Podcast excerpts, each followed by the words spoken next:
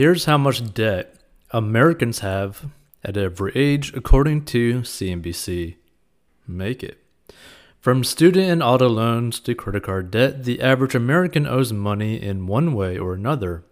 In 2020, outstanding consumer debt in the US reached $14.88 trillion. According to data from an Experian consumer debt study, which analyzed credit report information for a statistically relevant sampling from its database.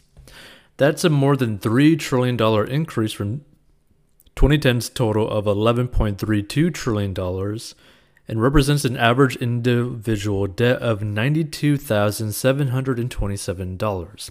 However, the debt burden isn't spread evenly across generations or individuals.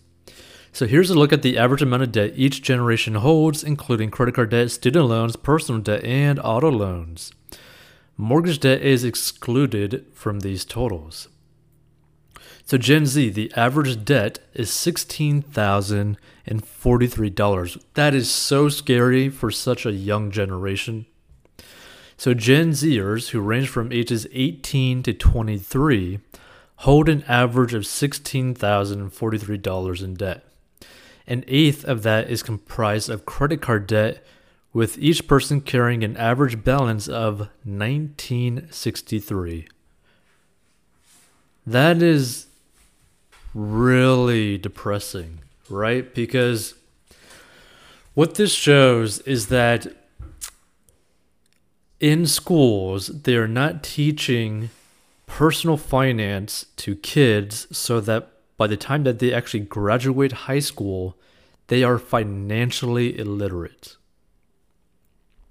So, for young people, this is the most dangerous kind of debt, says Greg McBride, a certified public accountant and chief financial analyst at Bankrate. Not only do you want to pay that off as quickly as possible, you want to avoid it going forward, McBride tells CNBC Make It. Credit card debt tends to be the highest interest rate debt that people carry.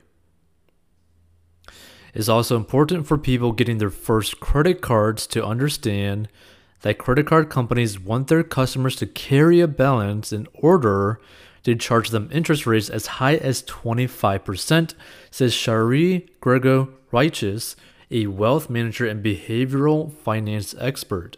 Customers should aim not to spend more than they can pay back in full.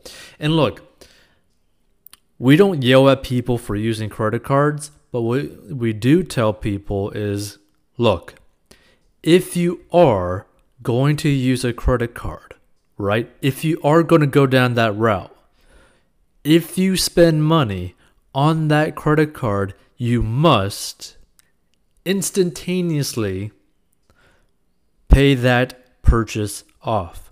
So, what this means is that let's say that you go fill up your gas tank using a credit card.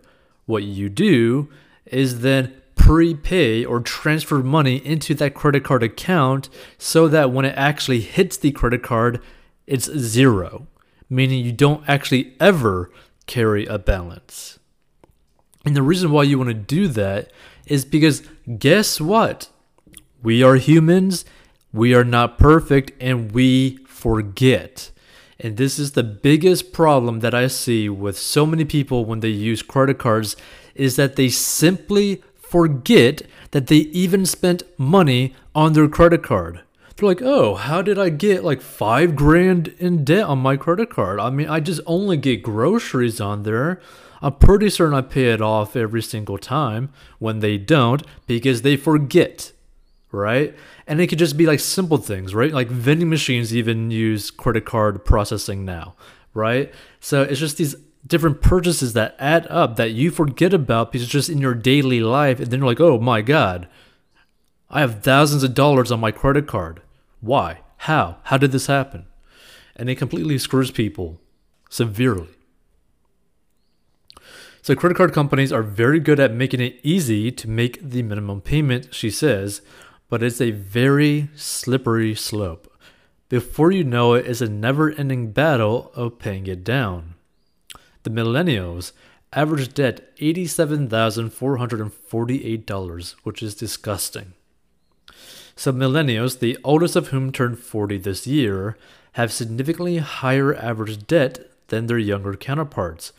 Millennials owe $87,448 on average, with an average student loan balance just under $39,000. In addition, millennials also hold an average mortgage balance of $237,349. So, with many members of this generation becoming both parents and homeowners for the first time, Gregor Reitsch says millennials have the smallest amount of leeway when it comes to financial planning and debt. You really have to be careful when you buy that first home that you'll be able to pay off your mortgage even with childcare expenses, she says. If you buy a home when you're 30 or 32 and you plan to have your first kid at 34, make sure you factor all that in. Gen X. The average debt is $140,643. With ages ranging from 41 to 56, Gen Xers have a wide range of life experiences along with the highest average debt of any generation. Many members of Gen X are sending their kids to college for the first time while still carrying an average student loan balance of just over $45,000, but they should remember to focus on their own debt burdens before their kids, McBride says. You have to avoid taking on more debt to finance your children's education. He says your kids can get financial aid for their education. You can't get financial aid for retirement.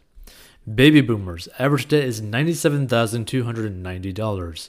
With their oldest members now 75, baby boomers have considerably less debt than the generation below them at an average of $97,290 each. That includes a personal loan balance of $19,700 on average and an average of $6,043 in credit card debt.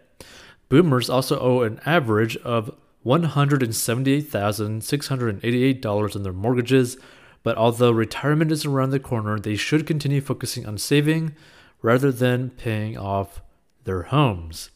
The incentive to get that mortgage paid off before retirement isn't the same as it was in 1981 when the interest rate was 16%, McBride says, especially compared to what your retirement nest egg might be earning.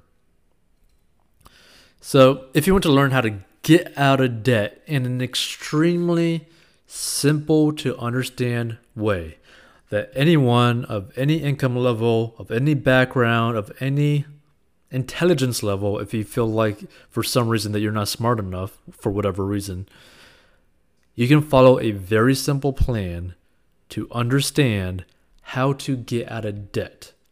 That is simple to follow with right? Because the problem that i see with a lot of people is that they overcomplicate getting out of debt. And there is no reason to overcomplicate how to get out of debt. That being said, go to 40inbox.com to learn how to get out of debt.